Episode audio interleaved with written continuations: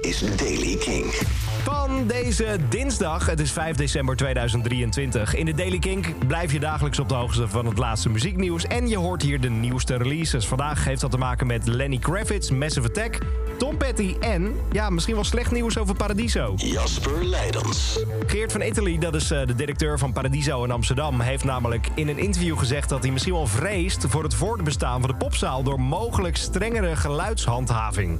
Dat stond allemaal gemeld in het Parool, in de krant. En de gemeente Amsterdam overweegt dit na klachten van omwonenden over geluidsoverlast. Er loopt op dit moment een rechtszaak waarbij de buren strengere regels en nachtelijke sluiting eisen.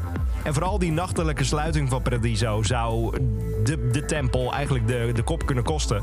De uitspraak van het alles wordt verwacht op 16 januari. Van Italy, dat is de baas van Paradiso dus, is bezorgd maar hoopvol. Ondanks de onzekerheid van deze situatie. Danny Lane, hij is medeoprichter van de Moody Blues en Wings, is op 79-jarige leeftijd overleden. De Britse zanger en gitarist kampte al lange tijd met een longziekte. Dan, misschien heb je hem al gezien, kan bijna niet dat je hier omheen gekeken hebt. De lang verwachte trailer van Grand Theft Auto 6.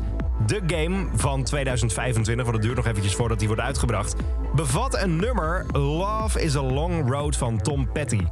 De eerste trailer van de game is lang verwacht. Vandaag uitgekomen, nu al, al meer dan 80 miljoen keer bekeken op YouTube. Het mooie is dat het dus een B-kantje is van Free Fallin' en eh, het klinkt dus zo. Lucia, do you know why you're here? Bad luck, I guess.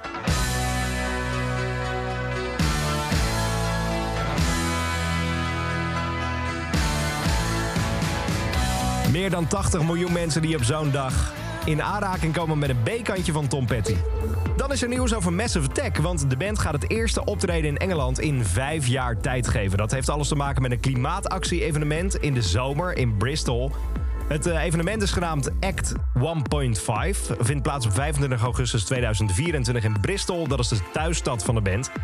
Bandleden Robert 3D Del Naya en Grant Daddy G Marshall zullen daar samen optreden.